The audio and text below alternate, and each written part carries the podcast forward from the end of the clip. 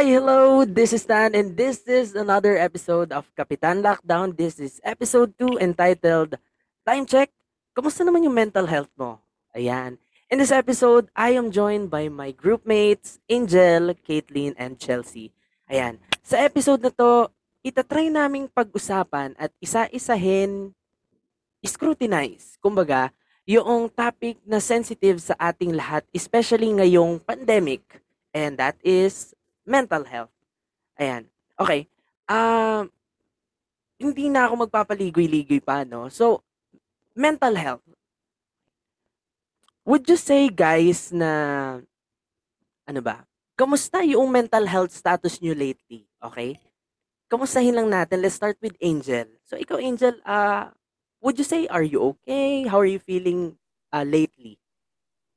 Hello to Hello. everyone. So, ngayon, intact pa naman yung mental health. For now ha, kasi nasa sa period of adjustment pa rin ako and may mga times na feeling ko hindi ko na na-manage ang mga bagay-bagay. But being here means I'm still thriving and lumalaban pa naman. Laban, di ba? True. yep. Okay. Uh, thank you for uh, that. Uh, I am happy for you, Angel, no, na intact pa yung mental health mo. And of course, we have Caitlin. Caitlin, kumusta ka naman? Hello, I'm well. Ikaw, kamusta ka naman? Um, well, napaisip, hindi, I'm well. Yan. Medyo, ano, talagang challenging lately. Pero yes, I'm well. Yan, kakayanin. Yes, Lavarn, sabi nga ni Angel. Yan, tama. Okay, do you have anything to add, uh, Caitlin? Siguro for me, I would say my mental health has improved, especially as compared to sa start ng pandemic talaga, wherein uh, walang pwedeng lumabas, yung parang social bubble natin, lahat lumiliit, tapos parang wala kang magawa sa bahay kung hindi mag-isip. So right now, I've learned to kind of let go of certain habits that have been making me feel anxious or sad, yung mga ganun na bagay. Okay, so meron tayong uh, win streak na nangyayari ngayon dito, no, na improving yung mental health. And of course, how about Miss Chelsea? Kamusta ka naman lately? Hello. So now, kung ito compare ko yung mental health ko before ng pandemic, masasabi ko na hindi na siya as good as before. Kasi syempre, ano, um, as a social person, nawalan tayo ng connection sa iba, lalo yung physical connection. So, alam yun, may epekto pa rin yung sa, may epekto pa rin yung sa mental health natin. Kaya masasabi kong nag-worsen siya. In a way, ganun. Mhm. Okay.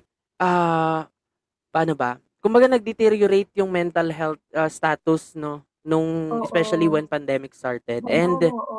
mm, hindi siya ganun kabago eh. Kasi, hindi lang tayo nakakaranas. Okay. Um, ganito. Let's talk about muna. Okay, thank you for the answers. Ayan, nalaman natin na some people, no, okay yung mental health. Some people talagang grabe yung naging deterioration ng mental health. Pero, okay, would you say guys na yung mental health status natin is affected by the pandemic? I Mhm. would say yes. I Mhm. think the challenge during quarantine was first the fear of getting infected and yung worry about what would happen in the coming days. Lalo na at magkakaiba ang sitwasyon ng bawat isa. Siguro yung mental health challenges mas naging evident nung nag-start na online learning kasi ang dami talagang nag-struggle sa, ba- sa bagong setup, di ba? Kasi yung usual space natin for learning is now very different.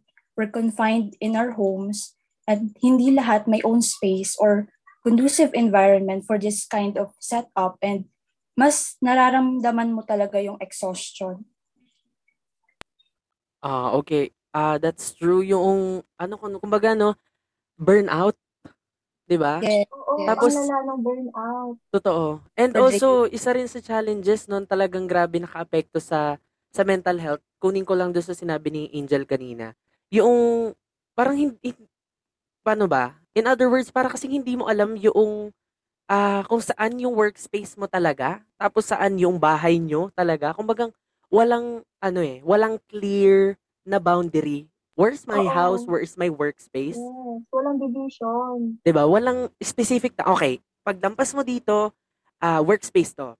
And then 'pag nandito ka, bahay niyo 'to. Walang gano'n, eh, 'no? Especially when pandemic pandemic started, talagang nag-blur, talagang halo-halo na. So, ayun, pumatong pa si, ah, burnout, pumatong pa si fact na hindi tayo nakakalabas. So, okey. So, yes, thank you for answering the question na oo nga, na affected na affected ng pandemic yung mental health status natin and, ah, nagdeteri de-deteriorate talaga siya. Okey, ah, kuwentuhan niyo naman ako about doon sa household ninyo. Kasi 'di ba, narinig natin na some people, um, okey yung mental health nila intact, they are well, and some, ah, hindi gano'n ka-okey. So, can you give us like a brief story, background? Ano paano yung buhay niyo before pandemic, during pandemic? Ayun, just give us yung background ninyo. So for me, kasi before the pandemic, usually, napapaga-exam week, super hell week siya. So, after nun, I would go out with friends to parang just relax, gano'n. So, after yung last na periodical test or long exam, we would go out to the mall or kakain lang kami, anything. Or mang mag-e-escape room, like that, just for fun. And then, since the pandemic started, siyempre nagpa-pile up din yung mga schoolwork and mahirap din mag-communicate online. So, medyo nawala yung communication. And I feel like this affects mental health, especially since, of course, your friends are there for you when you're stressed. And then you feel like sila lang yung nakaka-relate sa'yo. Kasi sila din yung nakakaranas nung same na stress, same na assignments na binibigay, like that. So, during the pandemic, what my family and I did, since hindi kami makalabas, and usually kasi every weekend, we would go out talaga. Wala lang, papasyal lang, like that. So, what we would do is we would go drive-through sa like McDo, like that. Tapos sasama namin yung dog namin because uh, he likes to pasyal din. So, Oh, okey. So, ibig sabihin parang kumbaga walang pandemic kung makakapigil, lalabas kami. Pero hindi naman to the point na gagala kami. Kumbaga parang safe pa rin naman. It's just Yes. that kumbaga walang pandemic kung makakapigil sa amin. We're, ah, we're going to bond. So, siguro okey, thank you for that. So, nagkaroon kami ng idea kung ano yung kumbaga secret ni Caitlyn 'no, kung bakit ganoon yung mental health status niya ngayon even though nagkaroon ng pandemic. Ah, okey, ah, Miss Chelsea, can, ah, can you share something about, ah, yung buhay mo before pandemic? How how ah, paano siya? Kasi ano, tulad ng sinabi nila, ayan, before pandemic, 'di ba, we have a lot of options on how to to divert our attention tuwing na-o-overwhelm tayo. Tsaka ng tulad ng sinabi ko kanina, dahil nga social person, I mean, tayo, tinik na sa'tin yung pag yung paghihingi ng social connection. At saka 'di ba, dahil dun, nung may nung wala pang pandemic, puwede pa tayong gumala, be surrounded by our friends, gano'n. 'Di ba kahit yung ano, yung simpleng katahimikan habang kasama sila. Halimbawa, busy ka, eh, tulad nga ng sinabi ni Caitlyn kanina, exam week, ayan, sabay, ah, aral kayo diyan. Kahit focus kayo sa ginagawa niyo, iba pa rin yung comfort na alam mong kasama mo nga sila, na hindi ka nag-iisa, 'di ba? Kasi grabe yung anxiety na dala nitong pandemic, especially because of uncertainty and isolation. Tsaka dagdag ko rin yung sinabi ni Angel kanina na walang division, yung walang boundary yung halimbawa sa iba't ibang bahay. Puwede rin natin 'to ilagay dun sa time. 'Di ba parang wala ng boundary yung time natin, hindi natin alam, um, kailan yung work time natin, kailan tayo dapat mag-aral, gumawa ng requirements. Hindi rin natin alam kung kailan ta dapat tayo mag-rest, 'di ba? Yeah, oo. Oo nga 'no, kasi kanina kumbaga parang yung na-focus lang natin is, ah, yung space. Pero oo nga 'no yung time kasi kapag nasa bahay ka, hindi mo rin alam yung specific na, okey, from 8 AM to 12, ah, PM, ito lang yung time na gagawa ako. Hindi, eh, kasi sisingit dun, uutusan ka ni Oo, nanay. oo, maraming Mhm. bagay na sumisingit din sa schedule na talagang inalat mo for that day, 'di ba? Mhm.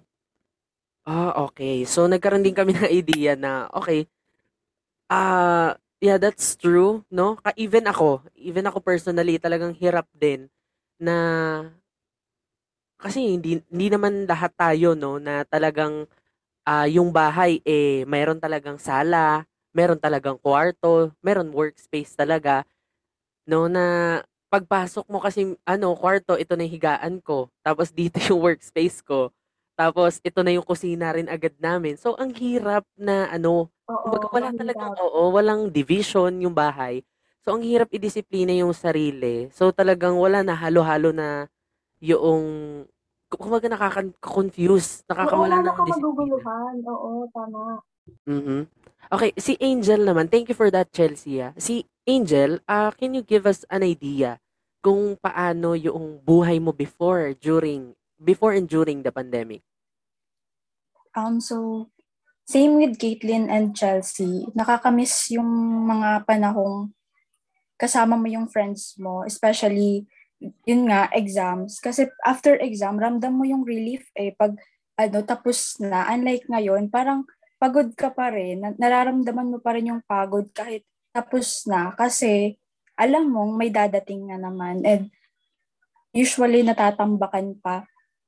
So, ang ano lang siguro advantage nung mga panahong pwede pang lumabas, yung face-to-face pa, is may ano, yung support group mo kasama mo. And kahit stress ka na, andyan sila para patawanin ka, i-relieve yung stress mo. Oo, tama. I Diba? highly agree na. Ay, sorry, nakat kita. Pero, ah, I highly agree. Kasi, ako as a person, ah, extroverted din kasi ako, no?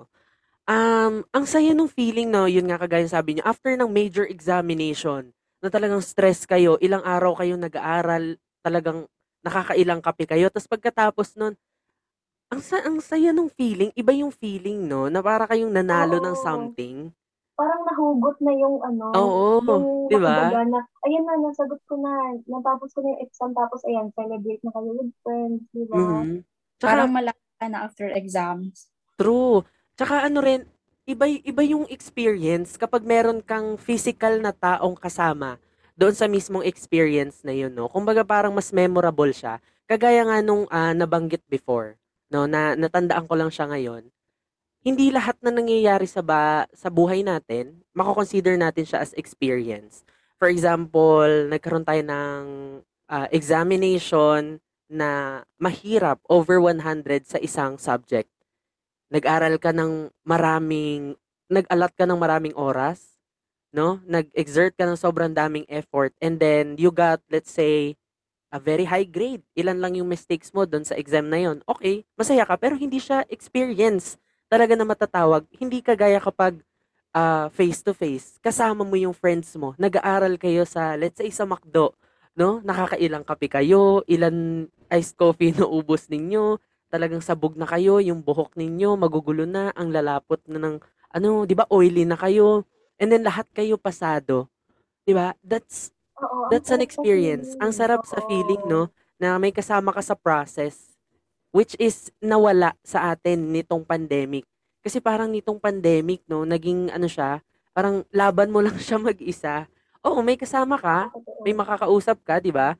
Pero hindi kasi siya iba pa rin talaga yung may personal na nakikita mo, nahahawakan mo, nakakausap mo, 'di ba? Okay. Ah, thank you for those ah, answers, no? Talagang nakarelate ako. Okay. Let's look at this ah, topic on a wider perspective. Okay. Let's look at this ah, na something kumbaga bigger than us. I-discuss natin yung mental health issues and status dito sa Philippines. Kasi nabanggit noong episode 1 na dito sa Pilipinas, yung pagtingin natin sa mental health is kra- ano, kaartehan lang 'yan, kadramahan lang 'yan, especially kadalasan pala nakiki- naririnig natin siya sa mga older generations, no, na sinasabi na, sus, parang ayan lang, 'di ba? Anong reaction nyo pala? Okay, before we proceed, ano yung reaction nyo kapag ka stress ka na, tapos sasabihan ka lang or may naririnig ka na, yung line na, ka, ay, kaartehan lang yan. What, can you say about that line?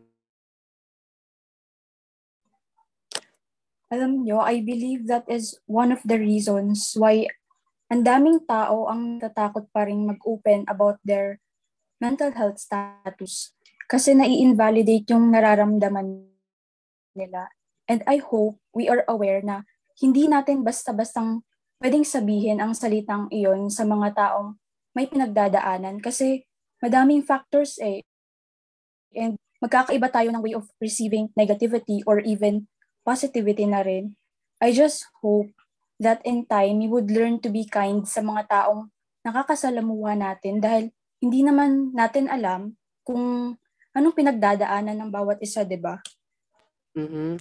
Okay. Agree. 'Di ba? Ang yung mga linya pero ito hindi natin maitatanggi, no? I think we can all agree about uh, this one na yung mga older generations talagang sinasabi nila na ay kaartehan lang 'yan. Sus, nung ako nga kailangan ko pang mag ano magbuhat ng ganito, kailangan Oo, kong pumunta sa ganito, 'di Oo, ba? lagi may comparison. Mhm. Yes. Kumbaga parang paano ba? Hin kagaya nung na-share ko nung episode 1, no? I just wanna share this again.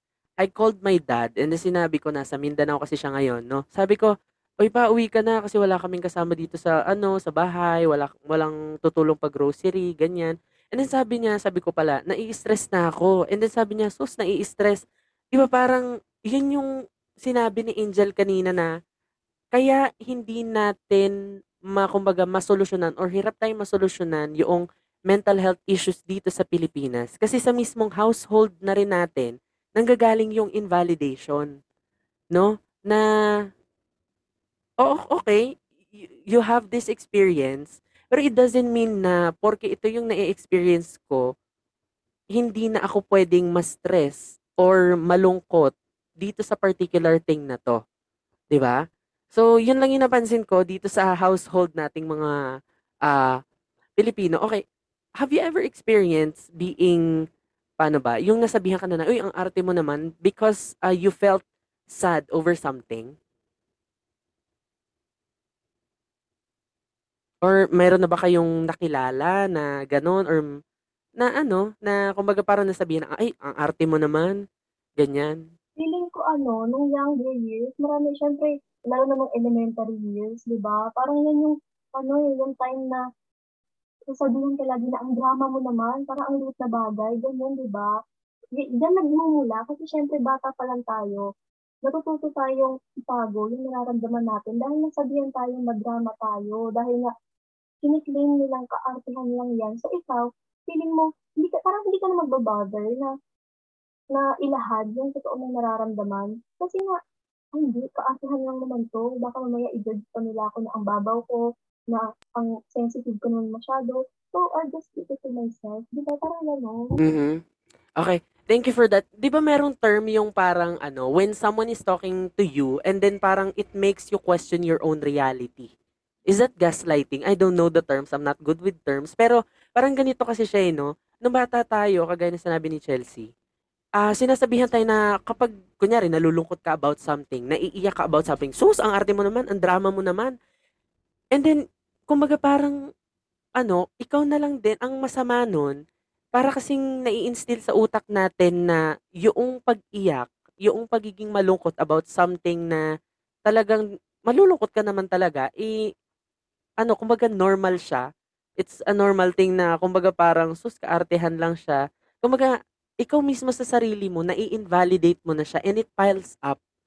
And then kapag dumating tayo sa, dito sa adolescent stage, wherein dito na yung mas maraming, kumbaga, existential crisis, identity crisis, kumbaga sexual, ano, kumbaga how you identify yourself. Dito na dumarating yung, kumbaga, patong-patong na questions regarding yourself.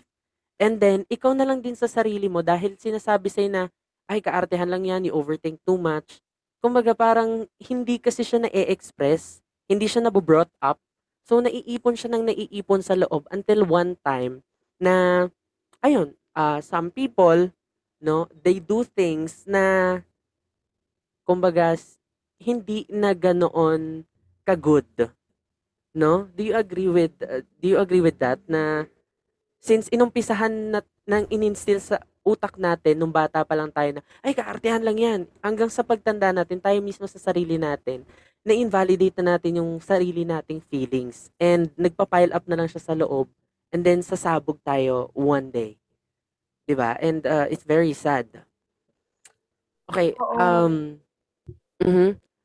Okay, Like, di ba parang pati tayo, na, na parang tayo, naguguluhan na rin tayo sa kung Totoo. ano nararamdaman natin. Dahil nga, yun, na-ingrain na nga, na parang, hindi na, parang, baka hindi siya totoo. So, ayun nga, parang, pati ikaw, wala totoo ba itong nararamdaman ko? O kaya, um, tama ba itong nararamdaman ko? Mga ganon. Mhm. And it's very sad, no, dito sa culture natin sa Pilipinas na ayun, na hindi ka pwedeng hindi ka, hindi ka pwedeng malungkot, hindi ka pwedeng magdrama over something. Okay. Uh, let's move on naman doon sa part na syempre, kagaya ng pandemic, uh, we are fighting our battles on our own. And tayo lang nakakaalam nun. So, uh, ano yung mga battles na talagang fina-fight mo during pandemic and how did you kumaga manage to cope with those uh, problems or challenges? I think yung every time we have exams or quizzes, parang yung may anxiety ka na oh, bak baka hindi ko naaral to ng maayos or something like that kasi nga online setup. So, hindi lahat ng tao yung may stable internet connection na nakaka-view ng lahat ng course materials. So, itong anxiety, it's not just being scared of the test or feeling nervous kasi minsan it's rooted in something really deep. So, ito, it can really accept, uh, it can really affect someone in ways that we can never tell kasi we can't really know what someone else is feeling or the intensity of the anxiety that they're feeling. Kaya we always have to be kind to others. Like Angel said nga kanina. Kasi, of course, if we view them as some, if we try to avoid them, kasi nga, we feel that they are like a negative influence on us. Of course, they will feel othered and then, syempre, they will not open up na. Tapos, lahat they will keep it inside and eventually it will lead them to do something harmful for themselves. Okay, thank you, Caitlin. Nakamute pala ako. Pero, ito, uh, how do you cope with those challenges? Ikaw sa sarili mo, especially during pandemic? I think for me, ang ginagawa ko, uh, I always set aside time to do something that I love to do. So Hmm. whether it's watching K-dramas or yun nga, baking or anything na will make me happy, I try to do it pa rin. Kahit na 10 minutes lang or one episode lang ang mapanood ko. Basta in between all those studying time, the stressful times, kailangan meron din tayong time for ourselves. So it's okay to rest. It's okay to sleep Oh, after exams, ganun. we all need that. we all need that reminder, Caitlin. Okay, thank you for that. Ah, how about uh, Chelsea? How do you, kumbaga, cope with those challenges? Depende sa ano, depende sa, pa- parang feeling ko ano ba yung dahilan ng, ng ikinalulungkot ko. So, kadalasan, ay hindi naman kadalasan, pero, um, halimbawa, bigla na lang may sudden hit ng kalungkutan, ganon. So, ba, da, kalungkutan dahil feeling ko, um, I'm alone, ganon. So, I message my friend, tapos doon ko ma-feel na, ay, hala, ang dami ko palang kaibigan na talagang um, may paki, may pakialam sa akin. So, doon, parang, doon pa lang mabubuhayan na ako na, bakit ba ako natatakot na baka walang may pakialam sa akin? Eh, yun yung mga kaibigan ko before pandemic na kahit may pandemic na, na feeling ko ako lang mag-isa dahil na isolated, nakaka, um, maaalala ko dahil lang din sa um, conversation kahit kupag saglit lang dahil lahat naman busy. So, ano, ma- ma-realize mo na, ah, I am loved, ganon. So, for others naman, pag um, nape-pressure ako sa ACADS, um, yun, I paint, bake, or, yun nga, watch. Talagang watch K-dramas din yan. Talagang isa yan sa mga mabisang coping mechanism. Mhm. Dagdag ko lang din doon kay Chelsea, no? Ah, common yung, of course, we talk to our friends, even though online. T- tapos, isa rin na, personally, I just want to share. Ay, before I share pala, sige, Angel, ah, do you have, ano, how do you deal muna pala with th- those challenges, personally? Okay, um, ito, gusto ko lang i-share during the first phase of quarantine. Kasi I have learned to take a step back and nagawa kong balikan yung mga bagay na munti ko nang makalimutan dahil sa pagiging occupied with other responsibilities. Actually kasi, I'm really fond of reading fiction. But before pandemic, nung may face-to-face classes pa, napansin ko na hindi ko na pala yung nabibigyan ng pansin, wala na akong time to read. Kaya nung nag-start yung quarantine, di ba, nasa bahay lang tayo, I decided to read again. And iba pala yung feeling kapag bumalik yung drive mo to do something that you like. Aw. Oo. Yung Gra- parang feeling nun. Uh-huh. Grabe, it makes me wonder tuloy, no? Na parang, what makes me, ano ba? Parang, para kanino ka bumabangon? Para saan ka bumabangon? Di ba yung sa commercial? Hindi ko pa rin alam yung sagot doon. Pero mukhang ikaw, mukhang, ah, good for you, no? Nalaman mo, ah, saan ka, ano, saan ka ulit ginaganahan, di ba? And balikan ko lang yung mga answers kanina, no? And then, ito, nung nag-pandemic, di ba, ah, napansin nyo sa mga comment section, parang, oh, parang this song is something like that. Iba rin yung epekto ng song sa atin, no? Na iba rin yung grabe yung naitutulong ng Oo. song. Yes. Grabe Diba? yung ano, yung epekto niya sa atin. Pampakalma, gano'n. Mhm. Yung talagang kapag feel na feel mo na yung lyrics nung nung song, ah, parang nakakagaan siya kasi parang nailalabas mo siya in a way doon sa kanta. Kumbaga parang ikaw yung bida doon sa kanta, ikaw yung istorya mo, yung kinikwento doon sa kanta. So parang nakakabawas siya. And it's good and I recommend it na talagang kapag malungkot ka, go! Umiyak ka, makinig ka sa malulungkot na kanta, mag pero at the end of the day, ah, syempre, ah, tatahan ka rin dapat, ba? Um, Oo. another one din is ito personally lang 'to, no? ah, i-share ko lang din. I love to take videos of myself na whenever there is a special occasion or merong ginawa, nagpunta kami somewhere, I I take videos of myself. And hindi ko naman siya as in pinopost sa YouTube ganyan. Kumbaga, it's for memories.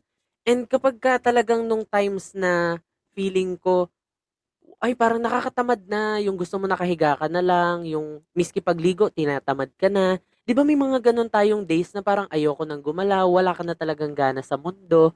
Oo, Yun yung mga ka lang, oo. Mhm. Yun yung mga bagay talaga 'no na magre-reminisce ka na lang talaga na, ah, okay ganito pala ako dati. Nakikita mo yung difference nung ikaw ngayon doon sa ikaw dati na, ay grabe sobrang saya ko ng time na 'to. And yung feeling ng na meron doon sa sarili mo, doon sa picture na yun, tsaka sa video na yun, nafi-feel mo rin siya of some sort, no? Kahit papaano, parang bumabalik talaga yung yung feeling nung time na yun. So, ayun yung mga bagay na ah, kumbaga ginagawa natin. Iba-iba tayo ng ways on how to cope with stress, with burnout, with yung sobrang tamad ka na, ganyan.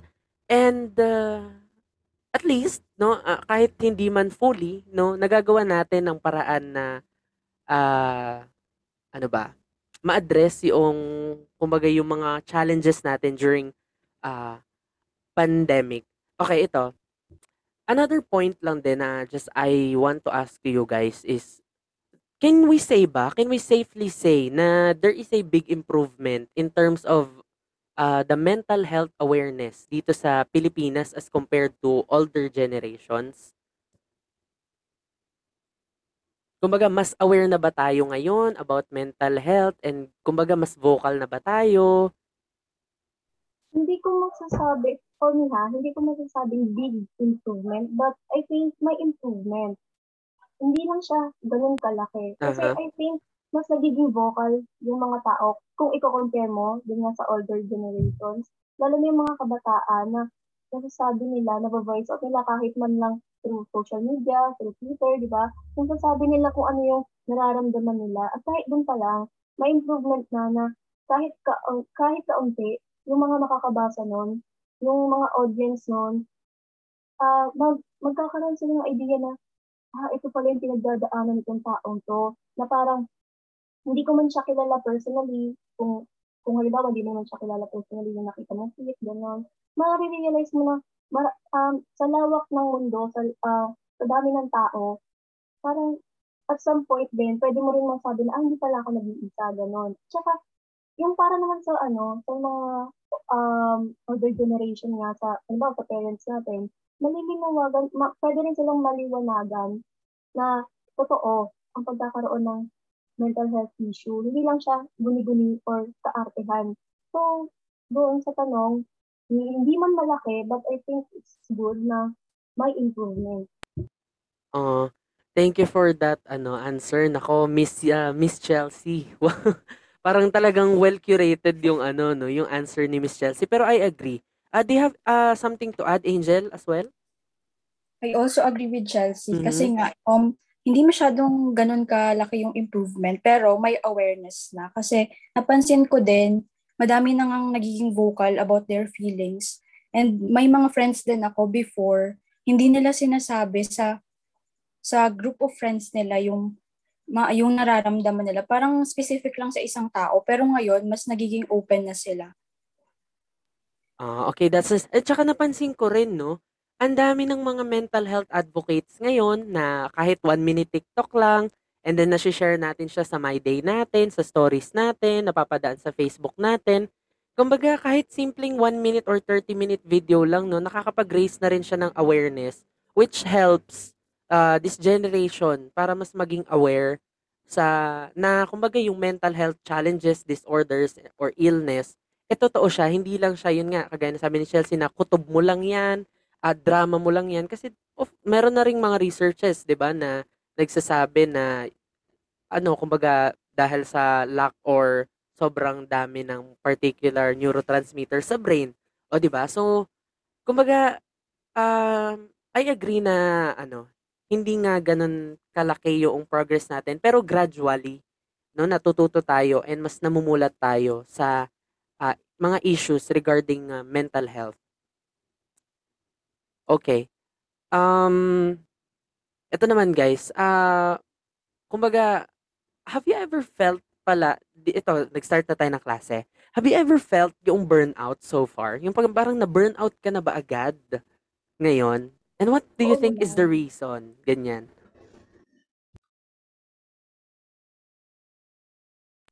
Oo naman, kasi syempre, di ba, lalo na kakatapos ng itong exam week natin, lalo na kaninang umaga, may exam tayo sa FEM, ayan.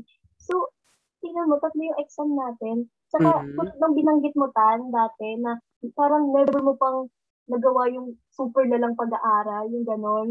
So, Mhm. parang doon, di ba tatlong exam, parang ang hirap i-divide. Siyempre, siyempre unahin mo kung ano yung pinakamalapit na exam. Tapos, susunod na araw may exam na naman, so kailangan mo na naman mag-aral. Tapos, ito, Saturday na, ayan na, parang sabi ko kanina umaga, itong, ah, ito na ang huling giling ko.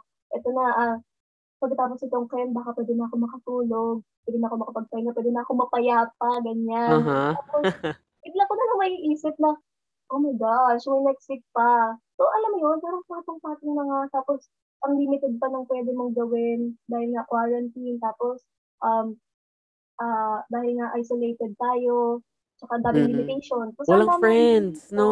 Yeah, oo. Mhm. Ay, oo. Ayan, ah, nasabi, ah, ano lang, Miss Chelsea, na, na race lang, no? Katatapos lang daw ng ah, World Mental Health Day. Ayun, no? Kumbaga, yun nga, talagang nagpa-progress na tayo into a generation na mas aware, mas mulat, and mas open sa discussion rega- regarding mental health. Ayan. And it's nice to hear about that. And yun nga, kay Miss Chelsea, nakaranas na siya ng burnout agad. And kayo ba guys, ah Caitlyn, ah na-feel mo na ba yung, kumbaga, burnout, yung pressure, anxiety, ganyan, nitong ilang weeks pa lang tayo sa sa college? And, or. Angel? Mhm. Uh, Yes, I actually felt very burnt out na kasi nga ang daming workload tapos parang lahat napapile.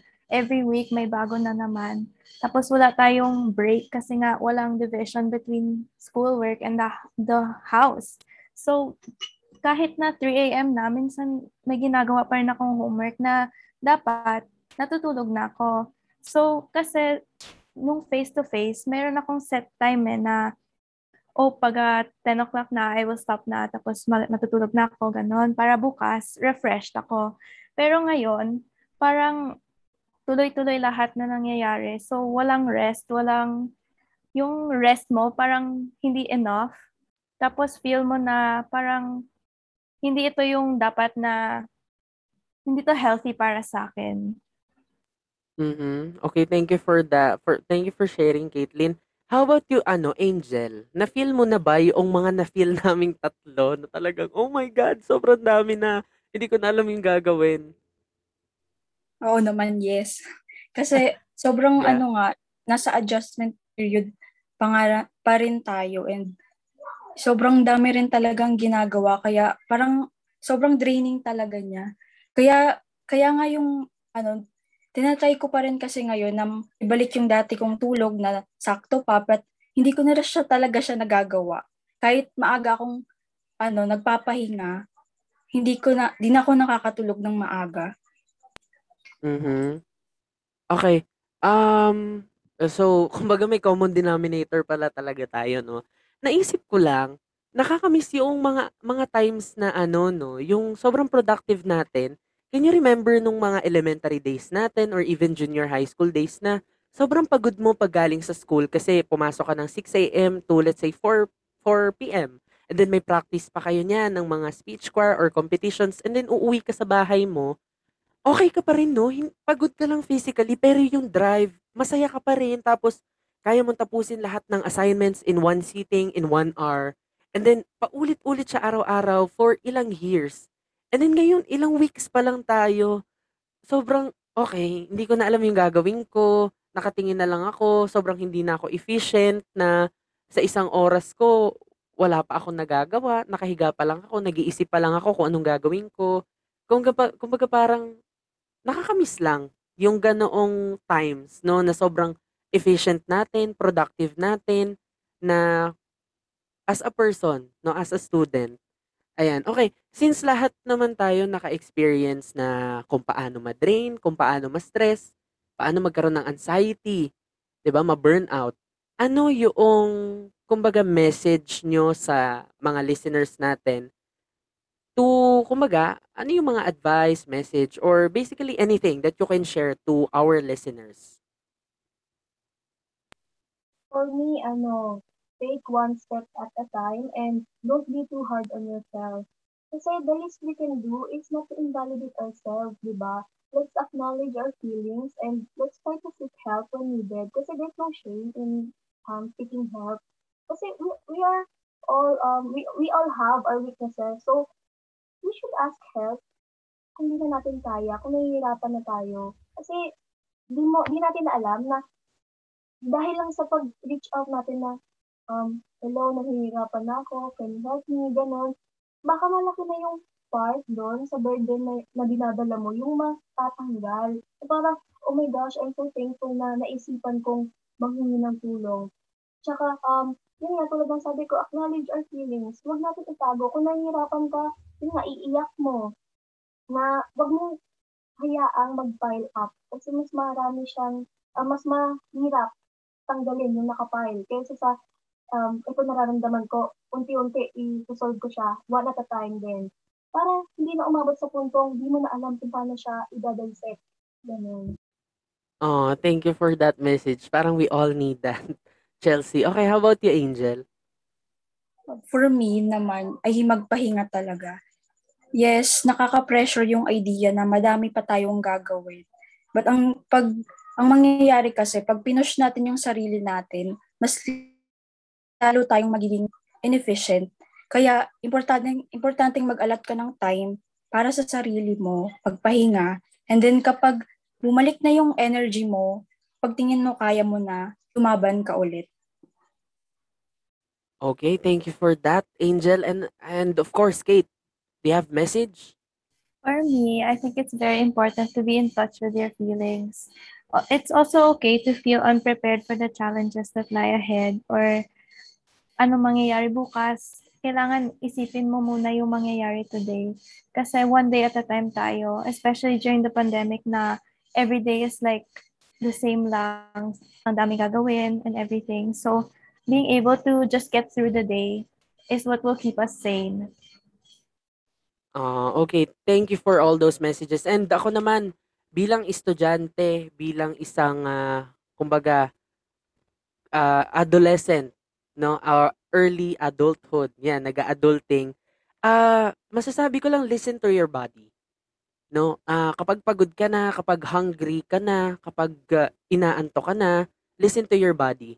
Kasi if you don't take care of your physical body, um, mas mahihirapan kang i-handle yung what's inside then, no? Yung mental ah, health natin. So listen to your body. Yan. Yun.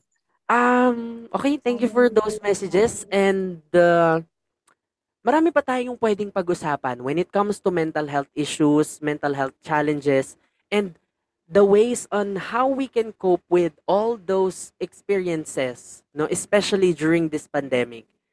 Pero um kumbaga uh, let's just focus again one step at a time, no? Don't be too hard on ourselves. Believe in ourselves kasi if you don't believe in yourself, who's gonna believe in you? ba? And listen to your body.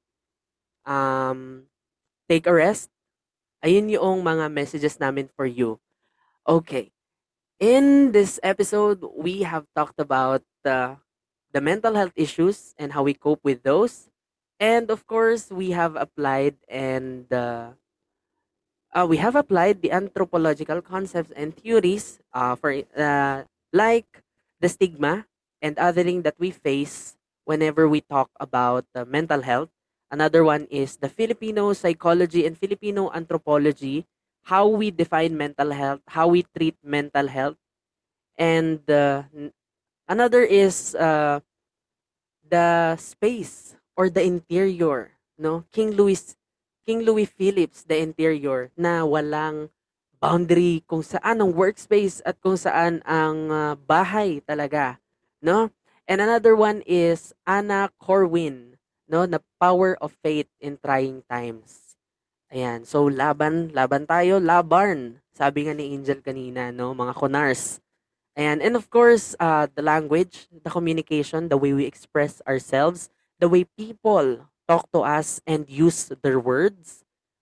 And of course, uh, Raymond Williams' book na Keywords and how we uh, incorporate mental health no with such uh, words like kaartehan. Ayan, kagaya ng sinabi ko kanina, napakarami pang mga topics, napakarami pang mga problema, mga rants, at kung ano-ano pa na pwede nating pag-usapan regarding this topic. But uh, again, nandito kami. Ako si Tan, and I am with Angel, Kate, and of course, Chelsea. And this is Kapitan Lockdown na laging nagpapaalala sa inyo na kahit anong chika pa yan, pag-uusapan natin yan. Bye!